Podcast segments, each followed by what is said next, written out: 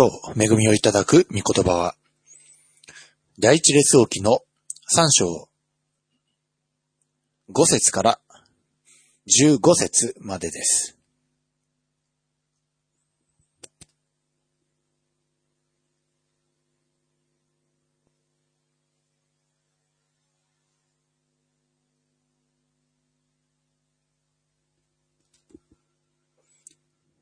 第一列王記3章5節から15節はじめに5節をお読みいたします。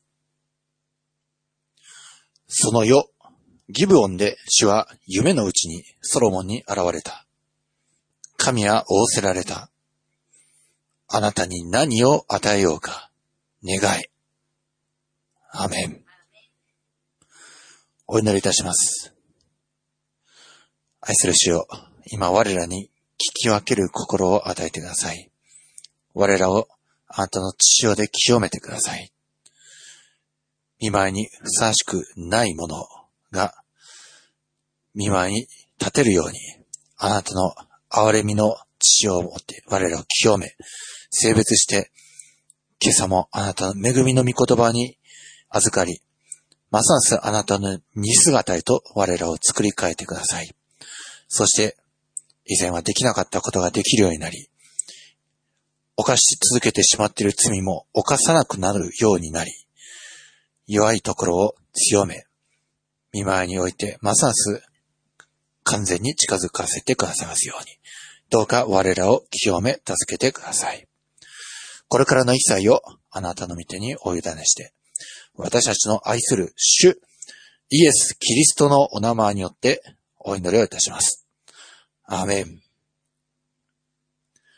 えーソロモンは、えー王になった当初は、え非常に、ね主を求める、主を愛する王でした。ね3節では、ソロモンは主を愛し、父ダビデの掟に歩んでいた。ねえーまあ、ただし、彼は高きところで権威を捧げ、こう焚いていた。ねえーそして、えー今お読みしました通り、このギブオンというところ、ねえーギブオンに当時、えー最も重要な高きところがあって、で、そこでソロモンは、えー一千匹のえー全焼の生贄を捧げたわけですけども、で、その捧げた夜に、主はこのギブオンで夢のうちにソロモンに現れる。そして仰せられます。あなたに何を与えようか。願え。主はソロモンに何かを願いなさい。そう仰せられたところ、ソロモンは答えるんですね。皆さんにもし神様が何か願いなさい言われるならば、皆さん何を願うでしょうね。ソロモンは、主の御心にかなうことを願います。6節からお読みします。ソロモンは言った。あなたは、あなたのしもべ、私の父ダビデに大いなる恵みを施されました。それは、彼が誠実と正義と真心とを持って、あなたの見舞いを歩んだからです。あなたはこの大いなる恵みを彼のために取っておき、今日その王座につく子を彼にお与えになりました。まずソロモンは、えー自分の父ダビデをあなたのしもべ、私の父ダビデ、そういうふうに言っております。えー恵みを施された。主が恵みを施したゆえに、ダビデは、え大いなるものとされた。そして、ね、ダビデが、なぜこの恵みが施されたか。えそれは、彼が誠実と正義と真心とをもって、あなたを見舞いに歩んだから。ですから、ソロモンは知っておりました。なぜ父ダビデがあんなに大いなるものとなったのか。それは、主の見舞いに誠実と正義と真心を持って歩んだから。ね、ソロモンは知っていたんです。すべてがもらい物だということを、えー父親が偉大な王である。それと、えーまあ、その子は、まあ、何かと高慢になりやすいんですね。ソロモン以外の、ね、ダビデの子たち、えちょっと高慢な人たちが多かったですね。えー長男のアムノンにしても、また三男のアブシャロムにしても、また、えー、この度、ね、ソロモン、あの、この第一列王記始まって以来、えー、ね、ハギテの子アドニア、私が王になろうって言って、それ、しゃしゃりで出た。えー、みんな、ね、わきまえがないんですけど、なかったんですけど、でも、ソロモンは、ね、この時わきまえがあったんですね。あなたのしもべ父ダビデに、お、あなた大いなる恵みを施された。そして、今、この自分がその王になっている。で、そして7節我が神、主よ、今、あなたは私の父、ダビデに代わって、このしもべを王とされました。しかし、私は小さい子供で出入りする術を知りません。その上、しもべはあなたの選んだあなたの民の中におります。しかも彼らはあまりにも多くて数えることも調べることもできないほどおびただしい民です。ここでソロモンは自分のことを私は小さい子供で出入りする術を知りません。言います。えまあ、当時の、このソロモンが王になった時は、19歳、あるいは20歳だった言われてるんですけども、えまあ、この時、えまあ、私は小さい子供、ねまあ、彼がそれほど若かった。だから、ね、いろいろな人に甘く見られたり、えー、また軽んじられたり、まあそういうことがあったでしょう。そして自分自身を経験がないものだ。ね、本当に彼はある意味の恐れ、ね、いい意味の恐れを、えー、彼は持ってるんですね。自分は、小さい子供、えーまあ、なーっていうヘブライ語ですね。子供、えー、ベイビーとか、ね、赤ちゃんとか、そういう意味。私はまだ、えー、なー、そして出入りする術を知らない。そして、えー、なおかつ自分はこれから王となって治めていくべき、ね、その配下に、えー、自分に従う民はあまりにも多くて数えることも調べることもできないほど、それほどおびただしい民です。ねダビデは調べようとしました。けれどもえ、調べようとしたら、災いに遭いました。あまりにも多い民。もう本当に当時のイスラエルは、ダビデ王のその知性において、大いに増え広がって、大いに栄えていた。でその、えー、民をこれから自分が導かなくてはならない。ソロモンはその正当正当な恐れを持っておりました。でそこでソロモンがえ主に願うこと。それは、旧節です。善悪を判断して、あなたの民を裁くために、聞き分ける心をしもべに与えてください。さもなければ、誰にこのおびただしいあなたの民を裁くことができるでしょうかアメン。ソロモンが願ったのがこの9節の言葉です。ソロモンは知恵を願った。よく、聞くんですけども、実を言うとソロモンは知恵を願っていないんです。えよく見ると、9節もう一度読むと、善悪を判断して、あなたの民を裁くために、聞き分ける心をしもべに与えてください。ね、彼は願ってますね。彼が願い求めたのは、聞き分ける心をしもべに与えてくださいです。ね、この願い事が御心の叶ったゆえに、ね、神様は彼が願っていなかったいろいろなものを、ね、与えてくださるんですけれども、ソロモンが願ったのは、ね、善悪を判断して、あなたの民を裁くために聞き分ける心。それです。聞き分ける。これ、シャマーと言います。ね、あの、シェマーイスラエルと、あれに似た言葉です。シャマー、聞き、聞き分ける。えー、まあ、善悪を判断して、あなたの民を裁くためにね、判断という言葉は、ヘブライ語でビーン言うんですけども、えー、これですね、あの、信玄の一章五節にあります。ね、知恵のある者は、これを聞いて理解を深め、悟りのある者は指導を得る。書いてありますね。えー、まあ、知恵の、この知恵は、まあ、最終的にソロモンに与えられるものです。ヘブライ語でハームって言うんですけども、知恵、ハハームのあるものはこれを聞いて、この聞いてがシャマーですね。聞くこと。そして、聞くならば理解を深め、悟り。これが、えー、ン、この9節の前半に善悪を判断して、のこの判断が、要するに、悟りと信玄に訳されているビンです。悟りのあるものは指導を得る。ですから、まずね、知恵のあるものはこれを聞いて理解を深め。まず聞くことからなんですね。信仰は聞くことから始まりす、まり、始まりますし、また、ね、あの、知恵もまた、聞くこと、えー、どうか聞き分ける心をソロモンね、与えてください。えー、そういうふうに、主に願い求めたゆえに知恵が与えられたんです。ソロモンもともと知恵を求めていない。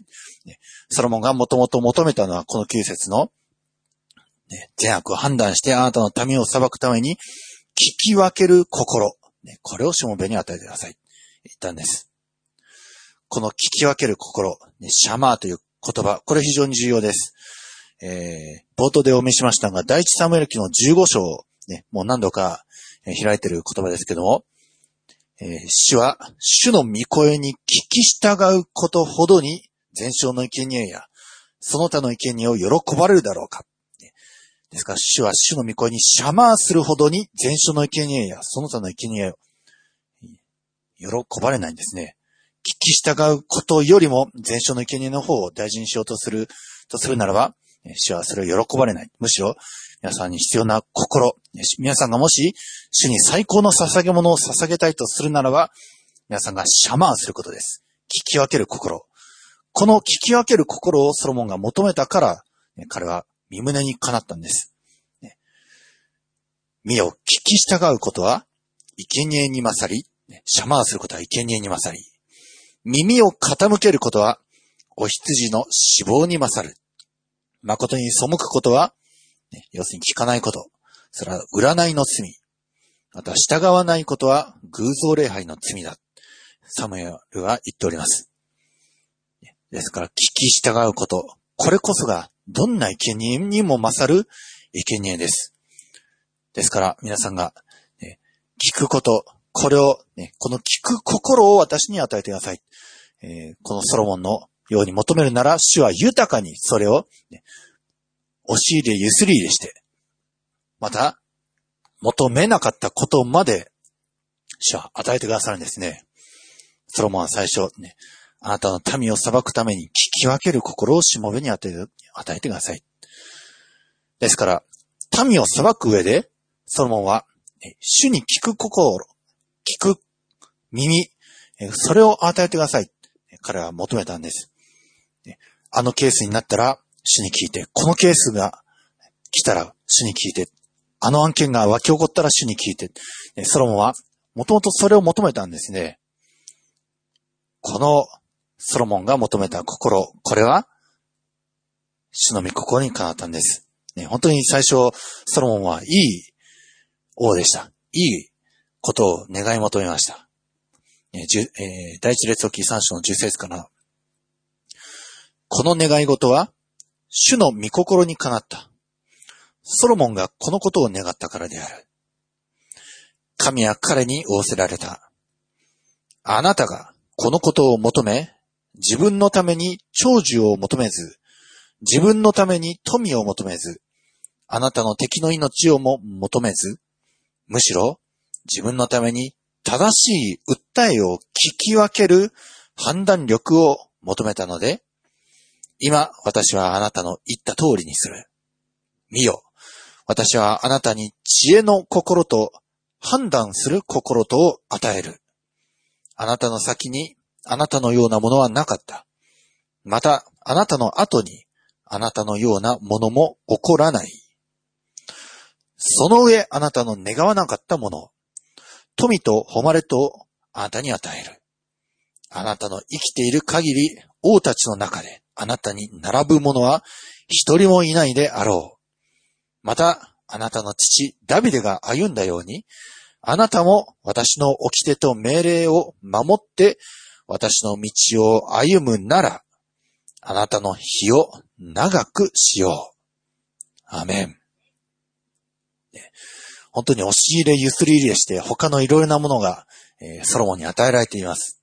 ねえー、神様がこのソロモンを褒めた言葉、ね、あなたは、えー、自分のために長寿を求めなかった。自分のために富を求めなかった。自分のためにね、あなたの敵の命を求めなかった。ですから彼は自分のため、自分のため、自分のためではな、なかったんですね、ソロモンは。むしろ、民を正しく裁くため、民を正しく治めるためです。神様の見舞いには、王といえども、民草の一人と同じ一人の人間です。王といえども。ね。ですから、イスラエルに、えー、当時何万人いたか、ね、何百万いたか、えー、わからないですけども、その何百万を、ね、正しく正当に収めるために、ソロモンはこのことを願ったんですね。もう自分がトップだ。自分は王だ。王であるからには、えー、自分のために富が欲しいとか、あるいは長い寿命、長寿が欲しいとか、ね、そういった、え、ことではなく、むしろ、ね、自分のためではなく、主が愛された羊たち、ね、このイスラエルの何百万という羊たち、その彼らを正しく正当に養って、導いて裁くということを、これを、ソロモンは、ね、それをしたいがために、このえ、聞き分ける心、ね、シャマーの心を、しもべに与えてください。ソロモンは求めた。本当に私たちも、ね、自分のためではなく、本当に主の愛された民のゆえに、主の愛された民がもっと幸せに、もっと永遠の命を得て、もっと御言葉に聞き従う心を、それを、ね、持つために、私たちは、ね、願うべきですね。私たちはよく願います。ねえー、自分のために長寿を求めたり、自分のために富を求めたり、あるいは敵の命を求めたり、ね、カイさんは、えー、あなた、えー、あなた、ソロモンあなたはこれらのことを求めなかった。むしろ、自分のために正しい訴えを聞き分ける判断力を求めた。褒め言葉与えられました。えー、ソロモンは、ね、知恵を求めた。だからもし私も、ね、カレンさんから何か、えー、一つ願い事を叶えてあげるよって言われたら、私も知恵を求めようね、そういう人はいるんですけども、でもソロモンはもともと知恵を求めていなかったんですね。聞き分ける心です。主の言葉、また民の声、それをよく聞いて、それを聞き分けて、それをね、判断する心。それを正当に裁く心です。で、その結果、ソロモンには、この12節、見よ、私はあなたに知恵の心と判断する心とを与える。ここで主が与えたのは、知恵の心と判断する心です。ソロモンは聞き分ける心と判断する心を求めたんですが、しかし主が与えてくださったのは、知恵の心。ね、知恵がハファームで、えー、そして判断する心。ね、これはビーンですね。この二つを主はくださったんです。でも結局ですね、ソロモン後には、えー、聞く心を失ってしまうんです。一千人もの女性をめとって、で、それで、その中には偶像礼拝する女性もいました。その偶像礼拝する女性の声に聞き従って、主の御声を聞けなくなってしまった。ね、二度も預言者を使わして、ソロモンは警告を受けたんですが、でも、それでも聞かなかったゆえに、王国は二分されてしまう。そのことが後に記されています。でも、このと時、まだこの若かった時、ソロモンは、本当に聞き分ける心をしもべに与えてください。本当に恐れる心を持っておりました。ですから、ね、恐れ、それは、本当に自分を減り下らせ、また、主にもう全面的により頼むようにします。ですから、主にある恐れ、これは、えー、正当なものです。むしろその恐れがない方が、死の見舞いに立つにふさわしくないんですね。奉者は、死の見舞いに恐れる心があるべきです。恐れない心でもって、私が、あの、王になって、え君臨してやろう。ね、そういう、ね、ああの、ね、他の、えー、アドニアとか、あるいは、ね、アブシャラムとか、そういったもののようになってはならないんです。むしろ、本当に自分は足りないものだ。でも、主が選んでくださったから、私はこの任に行く。そして、今私に必要なものは、ね、本当に、主に聞く心、ね、シェマーする心、これこそが本当に、しもべに必要なものだ。そういうふうに求める。これ本当に正当なことです。その結果、ソロモンは知恵の心と判断する心が与えられました。ここでようやく知恵が出てくるんですね。ハハーム。知恵のある者は、これを聞いて理解を深め、悟りのある者は指導を得る。まさしくこの知恵のある者に、ソロモンはなったわけです。皆さん、知恵のある者になるためには、まず、聞き分けること、ね、主の言葉を聞くこと、ここから始まります。聞かない人は、ね、知恵が、知恵って言っても悪知恵がなんか発達するだけなんですね。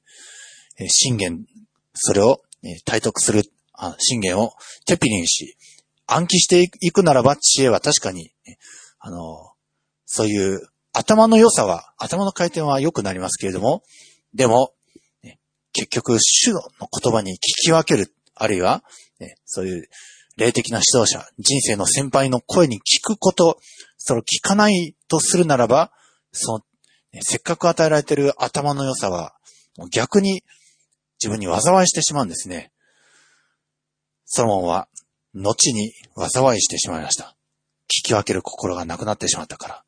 ドカヤさんは、ね、信玄身につけると同時に、主の言葉に聞くということ、従うということ、これを身につけてください。聞くことは、生贄に勝り、従うことは、お羊の死亡に勝る。サムエルは言いました。私たちもそれが必要です。主は、ね、彼には、あなたに知恵の心と判断する心を与える。あなたの先に、あなたのようなものはなかった。また、あなたの後にもあなたのようなものは起こらない。そういうふうに命じてくださいました。そして、さらに、13節から、その上、あなたの願わなかったもの、富と誉れとあなたに与える。富も誉れまでも与えられました。あなたの生きている限り、王たちの中であなたと並ぶ者は一人もいないであろう。そしてまた、ね、14節。これ大切な条件です。また、あなたの父、ダビデが歩んだように、あなたも私の掟と命令を守って、私の道を歩むなら、あなたの日を長くしよう。主と見舞いにハーラフすること、主と見舞いに歩むということ、アブラハムに、も、また、モーセにえ、ノアに、ね主の見舞いに歩むということ、このたしなみ、ね、ダビデにもありました。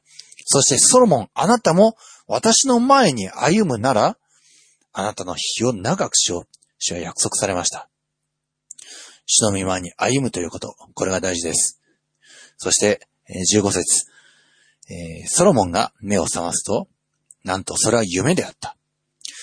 そこで彼はエルサレムに行き、主の契約の箱の前に立って、全焼の生贄を捧げ、和解の生贄を捧げ、すべての家来たちを招いて祝宴を開いた。アメン。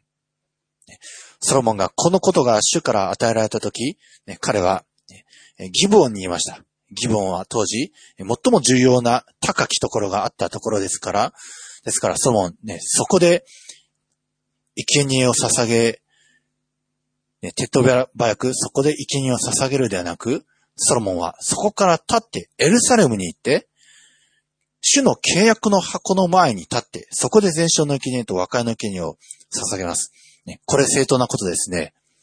主の契約の箱のあるところで生贄を捧げること。これが、正当なことだったんですけども、でも、当時のイスラエル、それまでは高きところで、正当ではない場所で礼拝を捧げていた。